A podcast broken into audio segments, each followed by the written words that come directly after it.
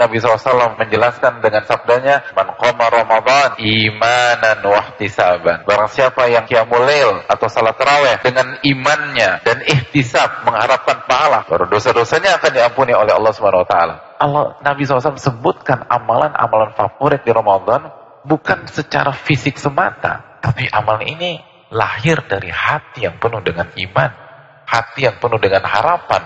Bukan hanya sekedar barang siapa yang puasa, barang siapa yang terawih, Barang siapa yang cari Lailatul Qadar, imanan wahtisaban. Imanan wahtisaban. Kalau hati bersih, lisan akan baik, mata akan baik, telinga akan baik. Nah kalau hati kita kotor, tubuh tuh nggak mau diajak ibadah. Quran nggak akan selesai di Ramadan. Kita nggak akan mampu bertahan di terawih, apalagi kamulail. Gagal kita. Jadi ketika kita masuk ke Ramadan, tanpa persiapan sisi ini, berarti Anda masuk ke medan perang tanpa senjata terpenting dalam medan perang itu. Dan sering kali kita lupa. Kita sibuk persiapan teknis, tapi kita lupa membersihkan jiwa dan hati kita.